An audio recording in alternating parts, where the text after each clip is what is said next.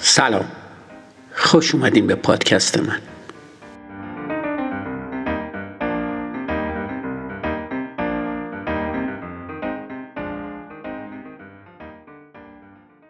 اپیزود 98 فصل دو. امروز در مورد خطای 61 تفکر شفاف یعنی قانون اعداد کوچک صحبت می‌کنم. فرض کن عضو هیئت مدیره یه شرکت خورده فروشی با هزار تا مغازه هستی.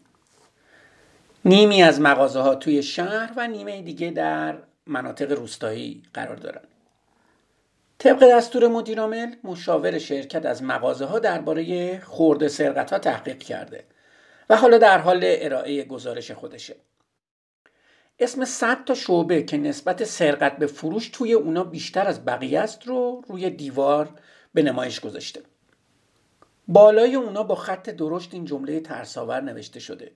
شعبه هایی که نرخ سرقت در اونا بیشتره عمدتا در مناطق روستایی بعد از یه لحظه سکوت ناباورانه مدیرعامل اولین کسیه که صحبت می‌کنه.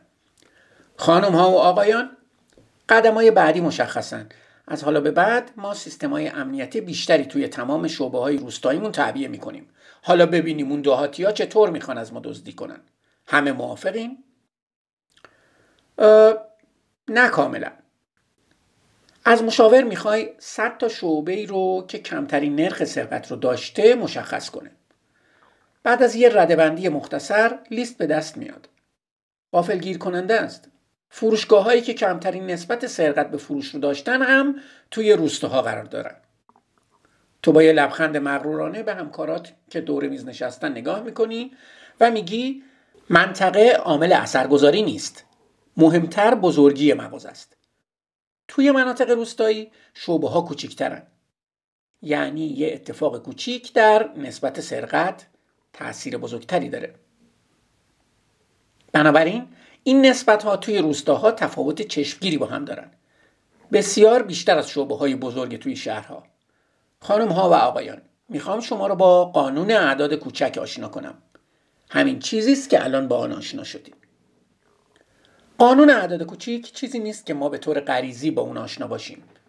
به همین خاطر مردم به خصوص خبرنگارا، مدیرا و اعضای هیئت مدیره دائما فریبش رو می‌خورن. بیایید یه نمونه اقراق‌آمیز رو بررسی کنیم. به جای نسبت سرقت می‌خوایم وزن متوسط کارمندای یه شعبه رو در نظر بگیریم. به جای بررسی هزار تا شعبه فقط دو تا رو بررسی می‌کنیم. یه شعبه بسیار بزرگ و یه شعبه بسیار کوچیک. شعبه بزرگ هزار تا کارمند داره و شعبه کوچیک فقط دو تا کارمند. وزن متوسط در شعبه بزرگتر به وزن متوسط کل جامعه میل می‌کنه. مثلا حدود 78 کیلوگرم. مستقل از اینکه چه کسی استخدام یا اخراج میشه این مقدار تغییر عمده نخواهد کرد. اما قضیه در مغازه کوچیک فرق می‌کنه.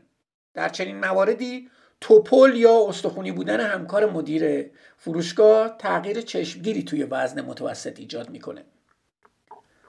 به مشکل سرقت از مغازه برگردیم. حالا متوجه شدیم چرا هرچی شعبه کوچکتر باشه تغییرات در نسبت سرقت از اون چشمگیرتر میشه. از بسیار زیاد تا بسیار کم. فرقی نداره اون مشاور فهرست خودش رو چطور درست می‌کنه. اگه نسبت سرقت ها رو سعودی یا نزولی مرتب کنه مغازه های کوچکتر در انتهای لیست قرار دارن مغازه های بزرگتر توی جایگاه میانی و در صدر فهرست چطور؟ دوباره فروشگاه های کوچکتر. بنابراین نتیجه گیری مدیرعامل بیفایده بود. اما حداقل دیگه نیازی نداره با ایجاد سیستم امنیتی مغازه های کوچیک تو خرج بیفته. فرض کن این ماجرایی رو که در ادامه توضیح میدم توی روزنامه خوندیم. شرکت های تازه کار افراد باهوشتری استخدام می‌کنن. تحقیق مؤسسه ملی تحقیقات غیر ضروری متوسط ضریب هوشی در شرکت های آمریکا رو محاسبه کرده. نتیجه از این قراره.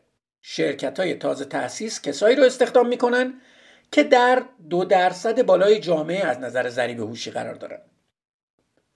اولین واکنش تو به این گزارش چیه؟ احتمالا ابروهاتو بالا می‌بری این یه نمونه بسیار خوب از قانون اعداد کوچیکه. شرکت های تازه تأسیس افراد کمتری رو استخدام کردن.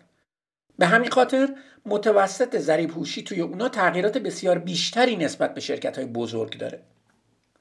این امر باعث میشه این شرکت ها بیشترین و کمترین میانگین ها رو به خودشون اختصاص بدن. این تحقیق هیچ گونه مفهوم خاصی نداره. صرفا قانون احتمال رو تایید می‌کنه. پس هر وقت یه آمار خیره کننده درباره مقادیر کوچیک شنیدی حواست رو جمع کن. توی شرکت ها خونه ها شهرها مراکز داده لونه های مورچه محله ها مدرسه ها و غیره. اون چه قراره به عنوان یه یافته شگفتانگیز به تو غالب بشه در واقع یه نتیجه پیش پا افتاده از توضیع تصادفی. دانیل کانمن برنده جایزه نوبل توی کتاب اخیر خودش عنوان می‌کنه. حتی دانشمندای با تجربه هم گاهی تسلیم قانون اعداد کوچیک میشن. چقدر اطمینان بخش.